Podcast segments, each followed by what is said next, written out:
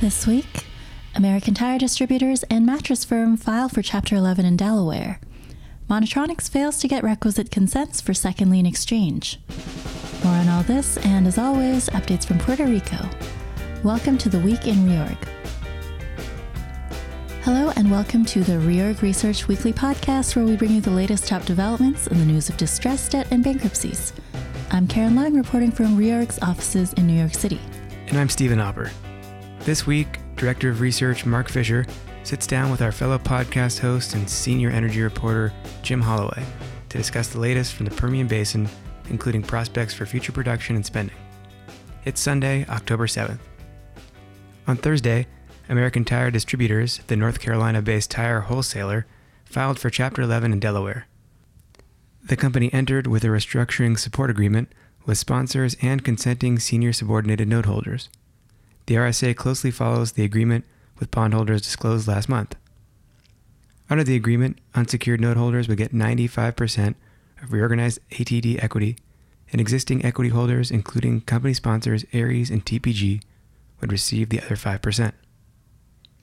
Prior to the first day hearing, the company had not reached agreement with term lenders.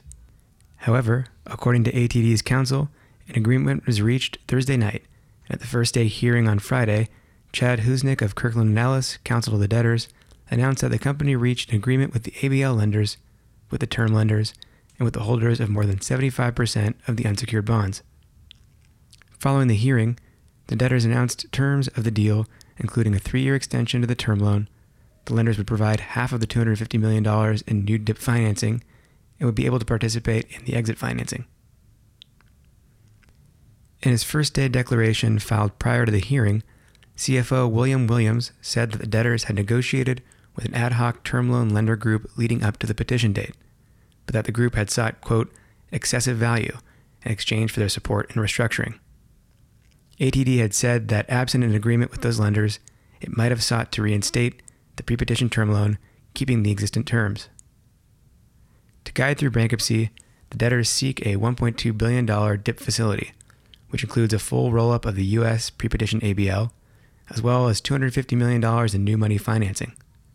The new money comes in the form of a DIP, first in, last out, which would be provided by consenting pre petition note holders. At the first day hearing, Judge Kevin Carey approved the interim DIP, which provides for a roll up of the entire $639 million in outstanding principal amount of the pre petition ABL and makes $190 million of the DIP first in, last out loan available. Mattress Firm Inc. and a series of affiliates filed for Chapter 11 bankruptcy relief Friday morning, with a prepackaged plan of reorganization pursuant to which all creditor classes are unimpaired. In a right sizing effort, the debtors say that they intend to exit up to 700 of their retail stores during the cases, with a quote initial group of 200 stores expected to be closed within a few days. According to the first day declaration of CFO Hendre Ackermann, the debtors would have run out of cash before the end of October, absent the bankruptcy filing. The plan contemplates that following the restructuring, Steinhoff Europe AG, or SCAG, would own a 50.1% equity interest in Mattress Firm's non debtor holding company, Stripes US Holdings Inc., or Sushi, and the exit term lenders would receive a 49.9% equity interest in Sushi. Debtors have secured commitments for DIP facilities consisting of a $150 million revolver and $100 million term loan facility, as well as commitments for $525 million in exit financing, which includes $400 million of exit term loan financing to, quote, fund all of the payments that are contemplated under the plan, provide them with sufficient liquidity going forward, and repay the DIP credit facilities. And an asset based revolving facility up to $125 million, which is expected to be initially undrawn. The exit term loan would be provided by certain creditors of SCAG.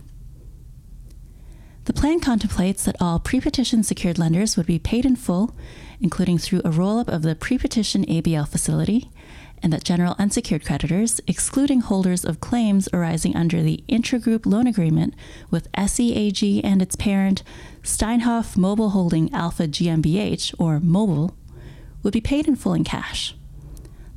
The debtor's first day papers list Simmons Manufacturing as their largest unsecured creditor with a $64.7 million trade payable. Serta Mattress and Leggett and Platt have claims of $25.5 million and $12 million in trade payables, respectively. Mattress Firm also released a presentation Friday morning in conjunction with its Chapter 11 filing, with the plan calling for corporate EBITDA to increase to $134 million in fiscal year 2019 from negative $131 million in 2018, as the company benefits from its optimization plan. Monitronics did not receive requisite term lender consents for its proposed second lien notes exchange, according to sources. The second lien capacity was needed to effectuate an exchange of unsecured notes into new second lien notes as contemplated in the company's transaction support agreement. On Thursday, Monitronics announced that it had received and rejected a counterproposal from a group of term lenders, which, according to sources, was sent by a term lender group represented by Jones Day and Evercore. Counsel of the group informed the company last week that its group would not support the TSA in its current form. Under the TSA, the company has the ability to continue negotiations with its lenders or toggle to an unsecured notes offer on the quote toggle trigger time, which is set for 11:59 p.m. Eastern Time on the 15th business day following the September 24th TSA effective date. The TSA is supported by at least 66% of Monitronic's 9 and 1 8 unsecured note holders, who negotiated the terms of the proposed transactions after collectively agreeing not to support the company's now terminated exchange offers launched in August. The August offers were terminated last week in conjunction with the new TSA announcement.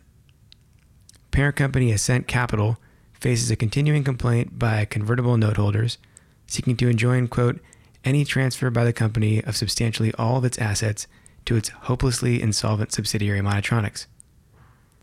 The exchange relies on $100 million transferred from Ascent to Monitronics. In light of the revised transaction, the convertible note holder plaintiffs were allowed to submit an amended complaint and preliminary injunction motion, which they filed on Monday. On the island of Puerto Rico, prior to Judge Laura Taylor Swain taking the bench for a Friday morning hearing, a stipulation was filed stating that the Government Development Bank, AFAF, the PROMESA Oversight Board, and the UCC have arrived, quote, at a mutually agreeable resolution of the UCC's concerns related to the GDB restructuring.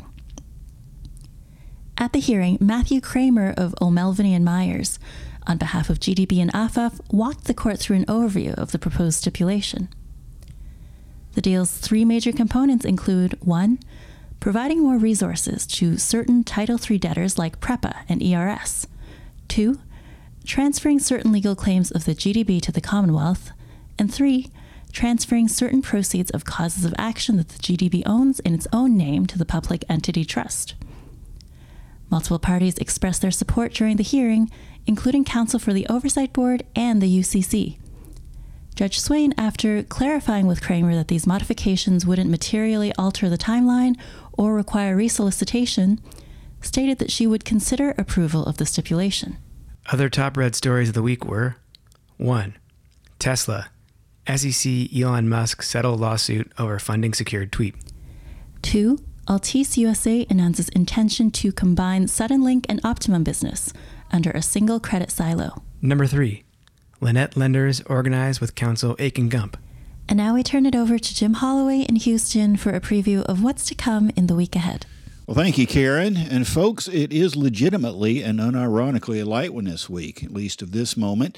Monday, October 8th, Westmoreland Coal, the forbearance that was set to expire this past Friday, was extended until today, as was the deadline to enter into an RSA. So I bet them boys are going to be busy this weekend. Tuesday, October 9th, the first day hearing for Mattress Firm, which filed this past week, and a reorg webinar for American Tire, which also filed this past week.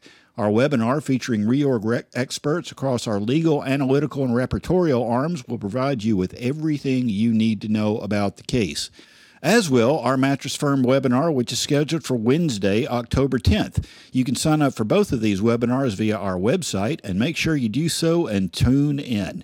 Thursday, October 11th, seems relatively quiet at this point. And Friday, October 12th, the week ends with forbearance expiration for Dixie Electric, the contractor based out in beautiful Midland, Texas. And that's all we have right now. Karen, back to you. Thanks, Jim. As always, we'll be on the lookout for all of that and more. This week, Mark Fisher sits down with Jim Holloway to discuss the latest from the Permian Basin. Thanks, Stephen. So I am back with uh, Jim Holloway, who is now wearing his energy hat. Uh, thank you, uh, Jim, for pulling double duty uh, today. We are going to talk about uh, the Permian Basin um, in the U.S. I had just seen that the U.S. is actually now the largest uh, worldwide producer of oil, and a lot of that growth has, has come from the Permian. So that's why we're going to discuss it today, give a little recap of what's going on and what should we expect going forward. So, Jim, uh, you had recently written about this. Uh, the title of a story that you put out it's called Permian CapEx Increases Meet with Investor Concerns as Most Productive U.S. Basin Requires $350 Billion to Develop. So, uh, first, let's talk on the interplay between CapEx and production. Do historical relationships or recent trends still hold? Uh, Mark, that's a $64 question in the oil patch, or rather the $350 billion one. Uh, that 350 billion number, by the way, comes from our friends at Drilling Info, who have estimated that drilling out all the land buys since the start of 2016 across U.S. shale basins will require that amount, with 240 billion for the Permian alone. Um, you know, you mentioned the U.S.'s status as the world's largest oil producer, and the Permian has certainly been the poster child for the resurgence of U.S. oil production. Um, but despite that, the Permian E&P has been under a lot of pressure this year. Uh, one of the major factors is, of course, the well known takeaway issues, which has resulted in a differential for barrels sold in Midland of as much as $18 to WTI. But I think a larger thing is the whole interplay between capex and production that you mentioned what we saw in the second quarter, and it'll be interesting to hear discussions on this on third quarter calls, is the whole spending question. Most Permian producers did boost their production forecast by greater lesser amounts, but pretty much all of them revised capex higher by a much greater factor than production. So I think what's happening in the market is trying to figure out what the actual relationship is between productivity and spending and ultimately how much recoverable asset there is in the Permian. And I'm not sure that anyone now really ultimately knows. There's so much variability between operators and within the different geologies. No one disputes the fact there's a notion of hydrocarbons in West Texas, and nobody disputes that there has been significant increase in well performance since 2015 or so, thanks to things like longer laterals and enhanced completion techniques but the market remains very nervous. Uh, there's a couple of reasons for that. There's been a massive rally in crude since the lows in early 16. There, there has been a lot of talk recently about $100 oil on global economic growth um, geopolitical type things in Venezuela and Iran and wherever. But there's also a great deal of worry that the rally could unwind just as quickly. The Saudis may open the spigot, some people will say, or the Russians will open the spigots. So, what I think the market really wants is more comfort that the rally is sustainable and maybe the 55 or 60 will be the new floor for um, oil prices. Um, and there are also just other factors. There's been some disappointment from in some of the returns um, on the equity of some post reorg energy names. And last is what you might call the revenge of the market cap weighted indexes. I think oil and gas is like six or seven percent of the S and P 500. Um, there was a time, you know, within within my lifetime even when it was about 20%, and Exxon was the biggest company by market cap. Now it's Apple, I think, and it's all the FANG stocks. So there's not there's not really that can demand for energy names that there used to be. Thanks. So so sticking with the operations of the companies and going back to the issue uh, of production versus capital spending. And I guess historically, there's a couple of things that affect that, uh, namely productivity of wells and uh, the cost to develop the wells uh, themselves. So, you know, what is what are the companies have been citing for the largest issues that affect that relationship between capex and production? Right. Uh, what, well, what's interesting is that the Permian is underdeveloped relative to more mature plays like the Bakken and the Eagleford. So, by definition, it's going to cost more to get that from developed from you know the, its present state to more industrial mode um, under, understanding optimal completion design is an ongoing thing. Uh, you know, the Permian is stacked plays across nearly 50 million acres, and a well completion design that works in Reeves County may not be the best one for Reagan County. Wood Mackenzie put out an interesting note this morning suggesting that E&P's well production systems across the shale plays may not be as efficient and productive as they think. The WoodMac guys looked at companies in the Midland portion of the Permian and noted a lot of variation in the number of days between the end of drilling and the end of completion from as few days as 60 to 70 to as high as over 150. That illustrates something about the learning curve that's still going on. And what this variability means is that break evens vary. In aggregate, break even calls for shale have come down from an average of about 76 before the crash to around 50. But in the Permian, you still have some wells that are break even at 30 and some that need um, over 70 to break even. Uh, Rystad Energy recently said that around 30% of Permian and Bakken wells have WTI break evens above $70. And you can compare that to the more developed Anadarko DJ Basin, where which is more developed, like I said. And according to Rystad, about 50% of recent completions there had WTI break evens below $40, compared to 34% below $40 for the Permian. I mean, the, per, the Permian will certainly get there, but we haven't reached that predictability that the market, mar, market prizes so much, and we haven't really gotten to a good match between capex and production. Um, the WoodMac guy said something very interesting. This is elaborating on a point uh, made earlier, um, and I quote Geology and operational factors can affect wells, and there will always be some variation. But unless the operator understands why it's happening and addresses the problem, the result will be higher costs and inefficient use of capital. Um, I think a lot of the operators are still seeking that understanding across their acreage. And again, it's not a one size fits all thing. That's why you hear a lot of discussion on calls around results from specific pads and wells. I think the market wants assurance that operators are getting the right recipe, which would allow for more efficiency and more predictability around capex. And capex uh, growing at a rate above production increases might cause concern they ain't there yet, or that they've learned everything they could and any more gains in productivity will be limited. And E&Ps, as we all know, are still very much in a returns mode and a capital discipline mode. There's a lot of interest in continuing to lower costs. You can see that in the explosion of locally sourced sand rather than Wisconsin white, for, for example, in the Permian. But that raises a whole new set of issues. Does local sand perform as well at high pressures as Wisconsin white, and so on? So that's really interesting, uh, particularly the, the part about the break even prices. You know, I always knew that Permian. There were some very efficient wells in the Permian, but I didn't realize that the range between um, efficiency of wells was was so large. Um, so you know, so that brings up an important point that realizations, uh, how much, what price are the producers actually getting uh, for their oil is, is such a big uh, concern and, and, such a big part of the equation here. So, um, you know, a lot of that, um, the realizations being so low here is due to pipeline capacity, which is an issue that you've talked about uh, a number of times.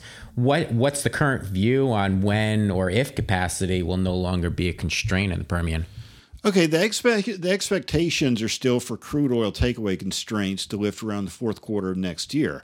That's when you'll get uh, the BridgeTex, the Epic, the Gray Oak, and uh, some other pipelines in place. Uh, the Permian Express and uh, the Permian Gulf Coast line that's a joint venture between Exxon and Plains All American comes on in the third quarter of 2020, along with uh, ETB and Magellan Midstreams. Um, that said, though, it's kind of interesting is that um, WoodMac again have, has also recently noticed there's very aggressive Midland Cushing hedges by producers for 2020, which suggests that some are concerned about a risk of delays. Of course, if the pipelines come on at the promised time, that could result in Midland trading at a premium to Cushing. Um, as for natural gas, it's about the same. The constraint should lift late next year or, or early 2020. There's a couple of pipelines in the works. Um, right now, Permian gas is about a $1.50 discount to Henry Hub. It's a 60 cent discount in the Rockies, where Ultra is, by way of comparison. Um, but once that, that capacity is online, Permian gas is going to have the, an advantage of proximity to the Gulf Coast LNG terminals. Um, the U.S., of course, became a net exporter of uh, gas, natural gas, just within the past year, as well as the Mexican markets. Mexico would be immensely helped on its own part by more intrastate pipelines to move it from the border. Um, this gas, plus what's in the Haynesville and the Eagleford, is going to continue pressuring gas only players in the Midcon and the Rockies, but that is a different story. So, in the meantime, uh, you know, what I think you've talked about before is that companies that actually have a choice between basins have shifted production and operations to the Eagleford. Uh, so Is is price the main issue here for for that switch? What have the operators said? Yeah, what they've said uniformly is that it has to do with the realizations. Eagleford is priced at Louisiana Light Sweet, which is at a premium of about seven or eight bucks to WTI. So if you have that option, you'll do it. And and it's not just for people who have options in places other than the Eagleford. Uh, Noble decided to dial back its Permian activity. They have a big project in the Leviathan field offshore Israel.